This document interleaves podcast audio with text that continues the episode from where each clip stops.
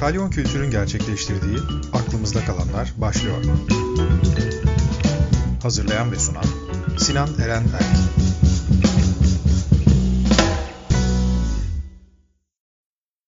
Herkese merhaba.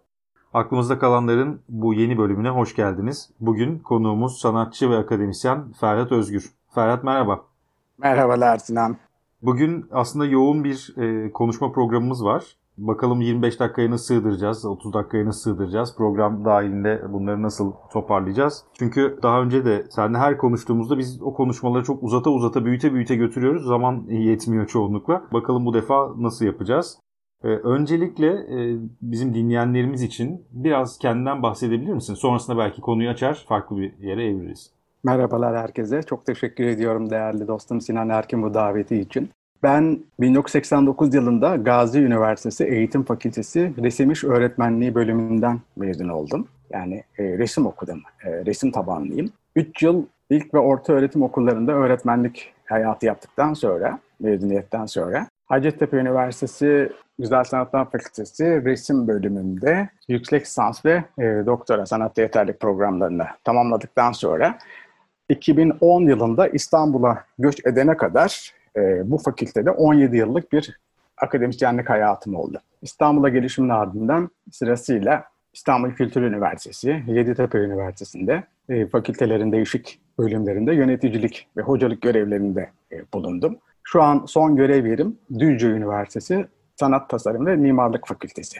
E, dolayısıyla İstanbul ve Düzce arasında mekik okuyor. Akademik hayatım İstanbul ve arasında mekik okumakta geçiyor diyebilirim. Uluslararası Sanat Eleştirmenleri Derneği üyesiyim. Uygulamalı çalışmaların yanı sıra çeşitli dergilerde, gazeteler olsun, online olsun, yaklaşık 1995'ten bu yana çok düzenli olmasa da e, yazmayı hiçbir zaman bir tarafa bırakmadığımı söyleyerek çeşitli aralıklarla yazılar yazıyorum. Bunların içerisinde akademik yayınlar da dahil. Bu şekilde özetlemek herhalde en anlaşılır olur diye düşünüyorum.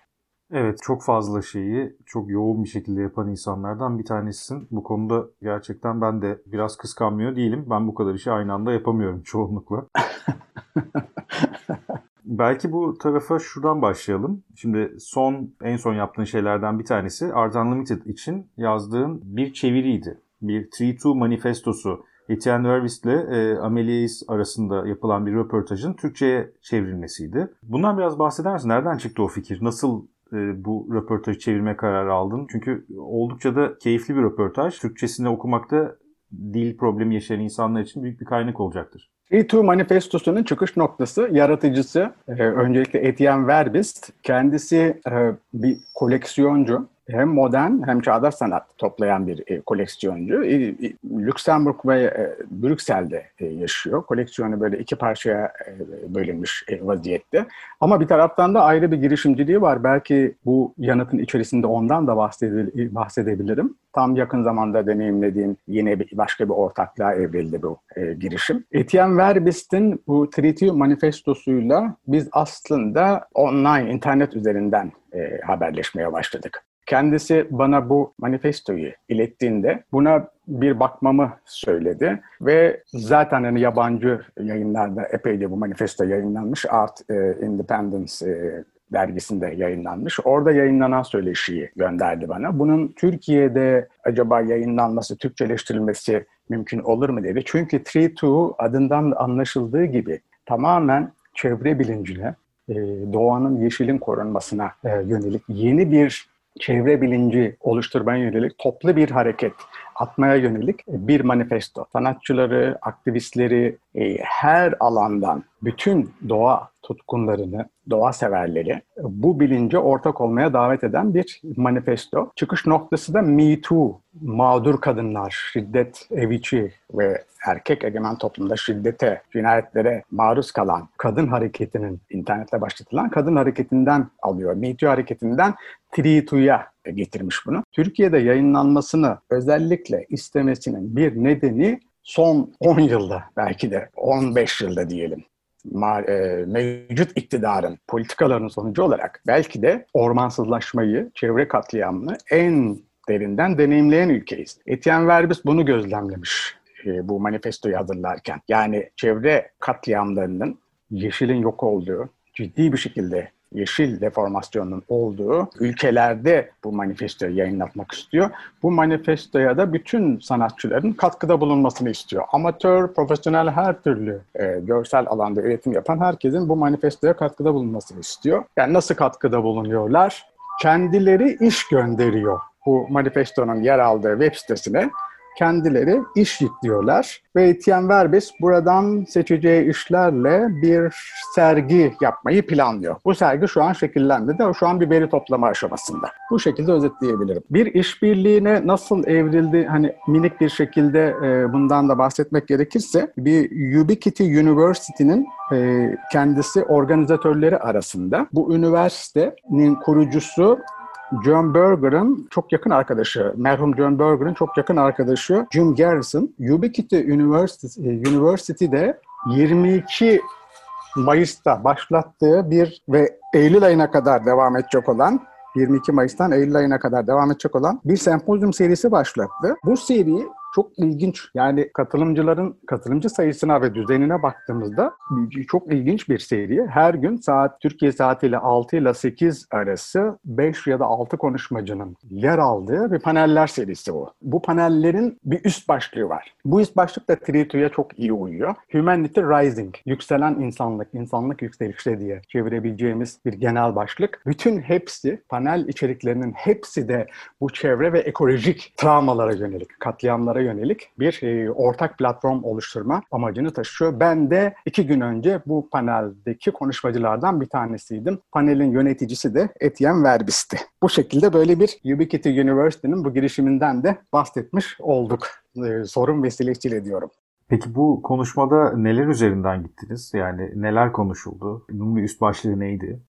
Bizim her panelin farklı bir başlığı oluyor. Bu temel başlık çerçevesinde alt başlıklar oluyor. Kendisi e, sanat koleksiyoncusu ve sanat girişimcisi olduğu için paneli yeni sanat formları olarak dayanışma esasına, müştereklik esasına dayalı, katılımcı e, deneyimlere dayalı sanat formlarını bu alanda çalışan sanatçıları ve girişimcileri bir araya getirdiği bir e, paneldi. E, katılımcı sanatı yeni bir sanat formu olarak gördüğünü söyledi kendisi ve hepimizin konuşması temelde bu yönde ilerliyordu e, Rusya'dan katılan bir sanatçı arkadaşımız vardı, genç sanatçı arkadaşımız. O tamamen doğal ortamlarda iş gerçekleştiriyor. Amerika'dan katılan bir başka konuşmacı yeni bir manifesto, kendi dilinde yeni bir manifestodan bahsetti. Orman olarak sanat ya da sanat olarak orman. Bundan ne kastettiğini görsel örneklerle anlattı. Ben de bunu fırsat bilerek e, bu salgın sürecinde geçmişteki işlerime yeniden bir göz attığımda katılımcılık esasına dayalı e, işleri tekrar bakmaya başladım ve buradan görsel sunumlar ve açıklamalar çerçevesinde bir sunum e, gerçekleştirdim görsel örnekler çerçevesinde. O örneklerin çoğu da fiziki mesafe ve dokunma esasına dayanıyordu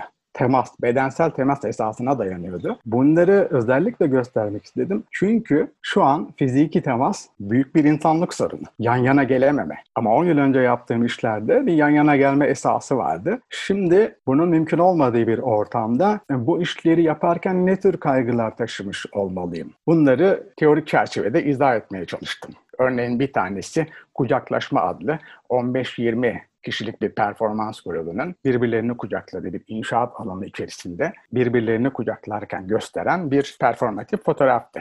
Şimdi bakınca 2002'de yapılan bu işe şimdi kucaklaşmanın yasak olduğu bir noktadayız. Sonra bütün mahalleliği dışarıya çıkardığım, kendi doğup büyüdüğüm e, eski mahallede Ankara Altındağ bölgesinde bütün mahalle eşrafını dışarı çıkardığım sırayla sokağa dizdiğim ard arda ve onları sokağın bir girişinden bir de çıkışından fotoğrafladım. İki parçalık bir foto performans yapmıştım aynı yıllarda. E şimdi o fotoğrafa bakınca mahalle dayanışmasının önemini gördüm. Şimdi mahalle dayanışması dayanışması sokaktan neye doğru evrildi? Balkon dayanışmasına geçti ve belli fiziki mesafeyi korumak esasıyla bir balkon dayanışmasına evrildi. Bu balkon dayanışmasına bir örnek olarak da İspanya'da bir mahallede gerçekleştirilen bir kutlama e, videosundan bir kliple bitirdim. Bu video klipte de balkondan balkona uzun çubuklarla komşular birbirlerine şarap kadehlerini uzatarak tokuşturuyorlardı ve özel bir anı kutluyorlardı. O özel an nedir şimdi onu tabii ki bilemiyoruz onlar için. Bu tür kutlamalarla geçmişte yaptığım bu katılımcılık esasına yan yana gelme, fiziksel olarak birbirine dokunma esasına dayalı işleri kıyaslayarak temasın önemine vurgu yapmaya çalıştım. Çünkü temas günümüzde artık korktuğumuz bir olgu haline geldi.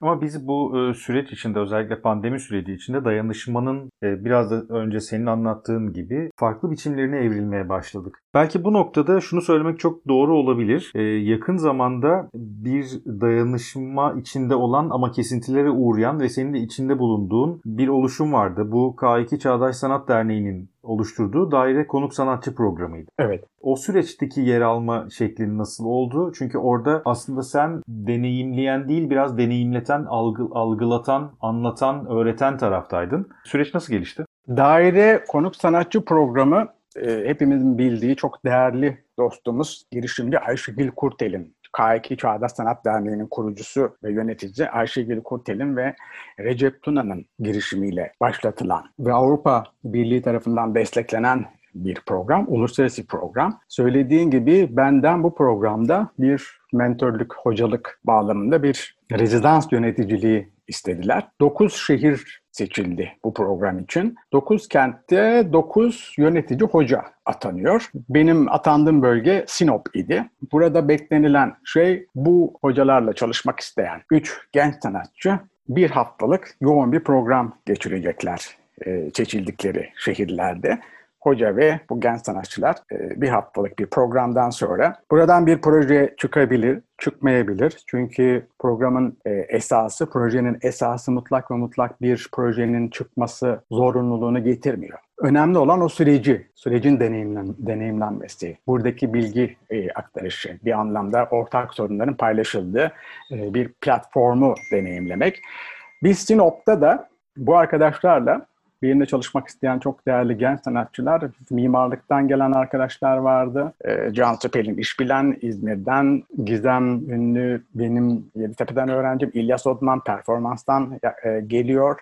Benim için çok ilginç bir deneyim oldu bu kadar farklı alandan gelen bir grupla karşı karşıya gelmek. Ve haliyle konu, benim onlara her gün anlattığım dersin esası da katılımcı sanat oldu. Çünkü bunlar disiplinler arası müştereklik esasına dayalı çalışmalar yapan arkadaşlar aynı zamanda. Biz orada tekrar bir bu konuyu derinlemesi ve inceleme fırsatı bulduk. Ve açıkçası ben öğretirken çok şey öğrendim ve e, biraz da fırsatçılık e, yaptım. Her rezidansta olduğu gibi ben bir öğrenci gibi çalıştım. Onları dinlerken bir öğrenci gibi çalıştım ve buradan iki tane yeni proje çıktı bu işbirliğinden. Bir tanesi 40 dakikalık, bir tanesi 20 dakikalık 2020 tarihli iki video iş çıkarabilecek bir malzeme topladım diyebilirim. O açıdan bu dayanışma anlamında hani somut sonuçlara da evrilen önemli bir program ve deneyim oldu benim için daire.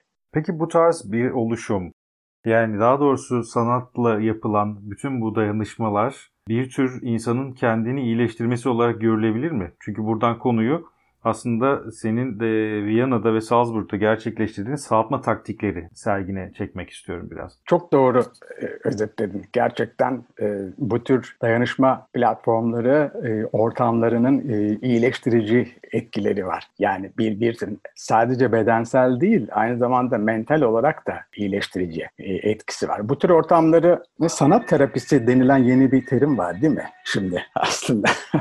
e, mülakat dediğimiz sanatsal toplumsal kaygılar üzerine odaklanan bu mülakat ortamları gerçekten bir sanat terapisi. Her türlü sıkıntımızı paylaştığımız, yani yaratma sıkıntısını paylaştığımız ortamlar. Bana bu serginin adını Viyana'da ve Salzburg'da, önce Salzburg'da geçen yıl, sonra da Viyana'da e, gerçekleşen iki ayağı olan bu serginin adını da koydurtan bu oldu. Sağaltma taktikleri. Az önce bahsettiğim bu performatif fotoğraflar ve e, benzer şekilde o süreçte de yaptığım desenlerde ve sulu boyalarda e, hep dokunmanın, bedensel temanın iyileştirici e, gücünü, gücü üzerinde. Biraz böyle soyut, belki büyüsel, belki böyle simyayı da içeren bir içeriği olabilir ama bedensel temasın bu sağaltıcı etkileriyle çok uğraşıyordum. E, görsel malzemeler toplarken bunlara çok odaklandığımı düşündüm. E, gördüm. Tıp dergilerinden çeşitli illüstrasyonlara varana kadar gerek çektiğim fotoğraflarda hep bu bedensel temas olgusu öne çıkıyordu. Ve serginin adı bu şekilde kondu. Ve işlerin çoğu da e, hepsinde bütün görsel ögelerin birbirine e, değdiği, dokunduğu hem insan bedeni olsun hem cansız malzemeler olsun,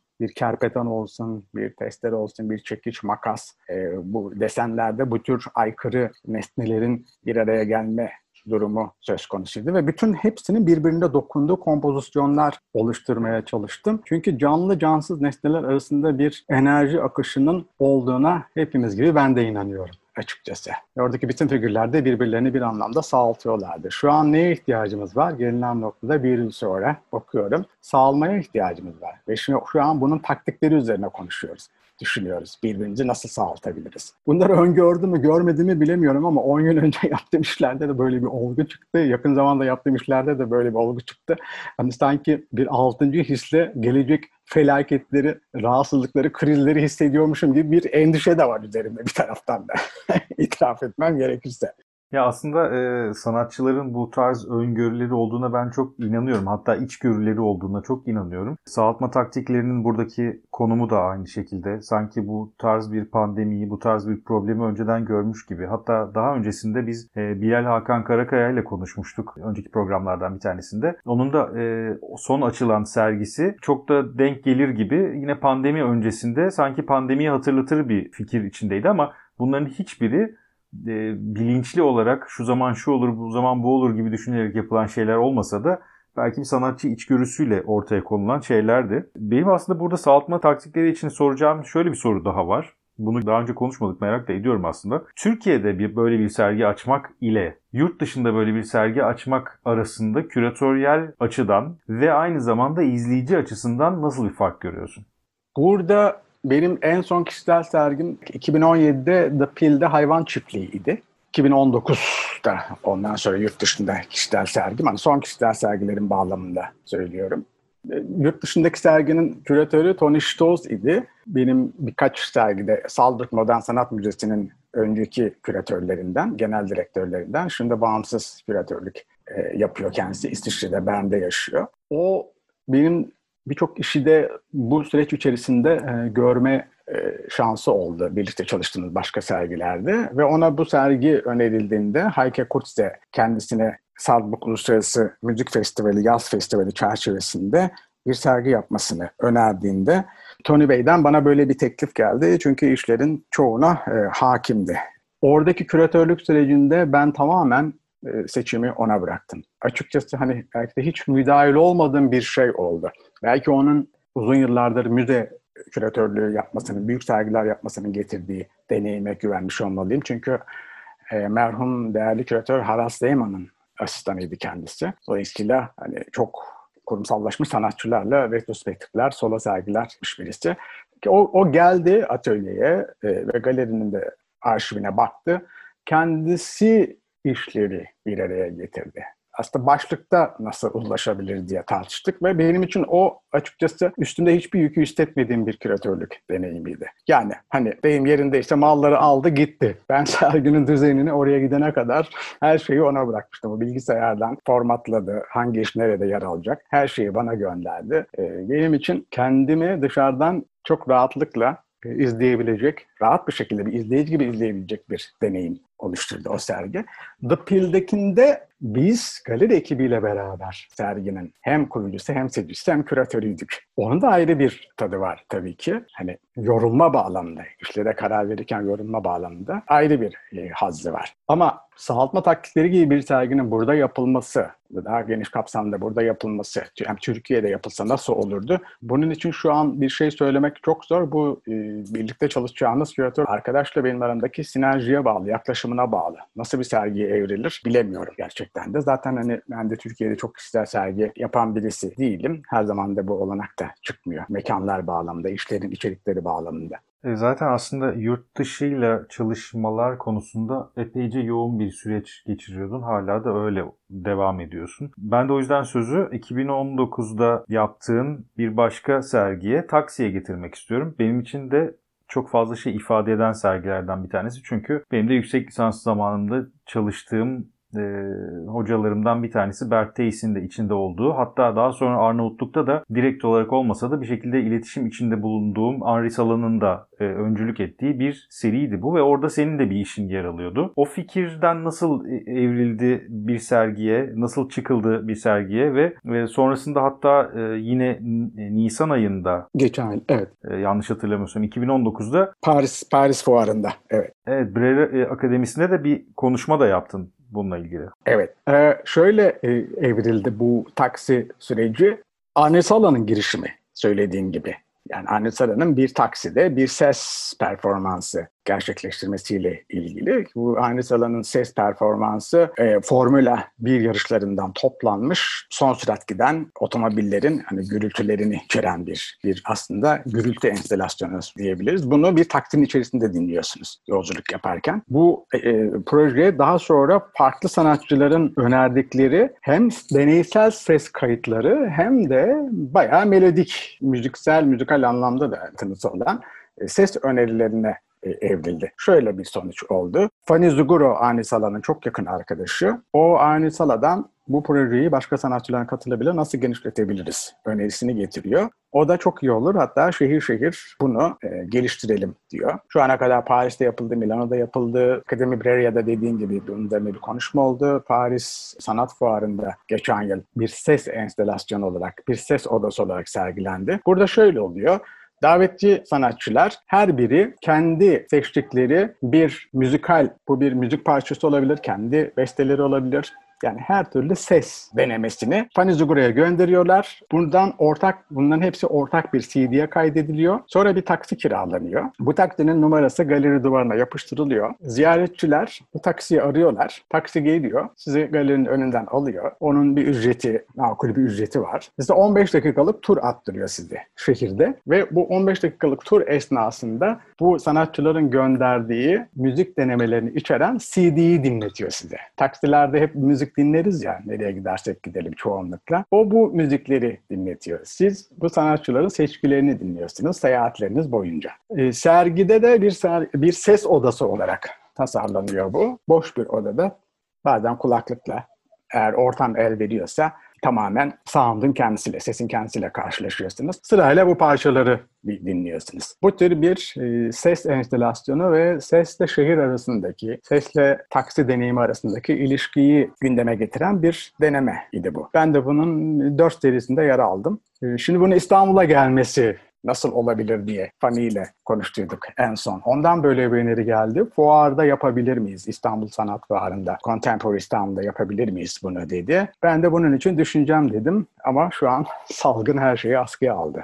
Evet sanırım o tarafta birazcık e, daha iyileşmeye ve açılmaya ihtiyacımız var. Biraz daha zamana ihtiyacımız var gibi duruyor. Özellikle e, hem yerel hem de küresel etkinliklerin planlanması açısından. Çünkü bunların hiçbiri aslında kolay etkinlikler değil, hızlı planlanabilecek şeyler değil. Çok fazla insana bağlı ve tabii salgının gidişatı da bunların büyük bir belirleyicisi olacak gibi duruyor. Ferhat çok teşekkürler. Bugün e, dolu dolu bir program oldu. Benim e, çok bir şey söylememe bile gerek kalmadı aslına bakarsan. Süreci çok keyifli bir şekilde anlattın. E, böyle biz de herhalde dinleyiciler de bu konuda e, merak içinde olacaklardır. Özellikle e, bu taksi projesinin detaylarını belki insanlar e, online mecralardan araştıracaklardır. Çünkü ben başından beri hep söylüyorum. Bana çok enteresan gelen fikren de uygulama açısından da çok enteresan gelen bir proje. Bu deneyim deneyimlemek, e, Türkiye'de de deneyimlemek eğer getirilebilirse çok keyifli olacaktır diye düşünüyorum. Çok teşekkür ediyorum davetin için Sinan. Benim için de çok e, ilginç, güzel, heyecanlı bir deneyimdi. Çok sağ ol. Böylelikle aklınızda kalanların bu hafta yine sonuna geldik. Gelecek hafta yeni bir konukla, yeni bir konuyla ve yeni konuşmalarla buluşmak dileğiyle herkese hoşçakalın.